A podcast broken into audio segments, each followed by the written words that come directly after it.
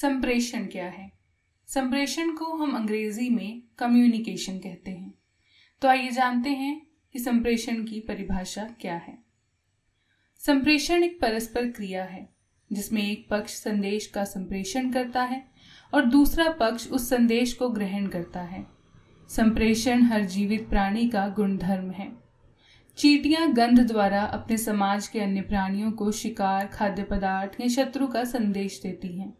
मधुमक्खियाँ अपने साथियों को नाच द्वारा संदेश संप्रेषित करती हैं। घोड़ा, कुत्ता आदि जानवर ध्वनियों के माध्यम से संप्रेषण करते हैं। लेकिन इनका संप्रेषण कथ्य परिवेश तथा काल की दृष्टि से अति सीमित है। इनके मुकाबले मानव की भाषा उसे उन्नत और जटिल संप्रेषण व्यवस्था प्रदान करती है, जो काल, परिवेश की सीमाओं के बाहर जटिल से जटिल विषयों के प्रतिपादन में सक्षम है। मानवों के संप्रेषण के संदर्भ में दो पहलू हैं। मानव दो प्रकार से संप्रेषण करता है।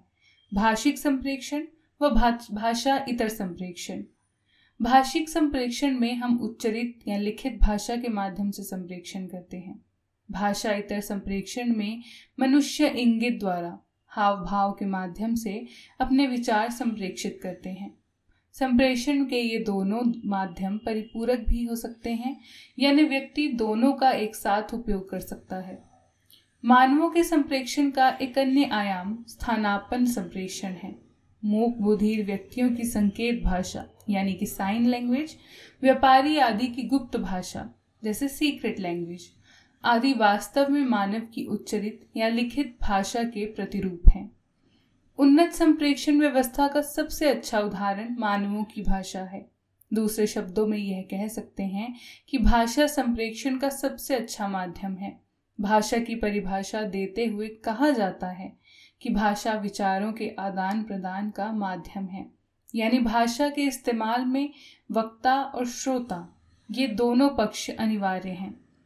भले ही हम अपने मन में बातचीत कर लें भाषा के व्यवहार के लिए, लेकिन दो पक्ष चाहिए ही।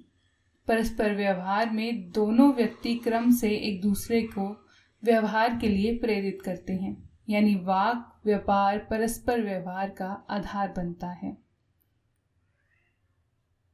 अपेक्षित व्यवहार परिवर्तन ही भाषिक संप्रेक्षण का लक्ष्य है। संप्रेक्षण का संप्रेक्षण का संदेश उसी लक्ष्य की पूर्ति में व्यक्त होता है। इस तरह परस्पर व्यवहार के लिए संदेश के उचित संप्रेक्षण की अनिवार्यता है। इस परस्पर भाषिक व्यवहार का माध्यम जो भी हो, पत्र लेखन, रेडियो प्रसारण, टेलीफोन पर बातचीत, या उसका स्वरूप जो भी हो, लेखन, बातचीत, संकेत हाव भाव कुल मिलाकर संदेश संप्रेक्षण ही हमारा प्रमुख ध्येय है। इस तरह संप्रेक्षण का केंद्र बिंदु संदेश है।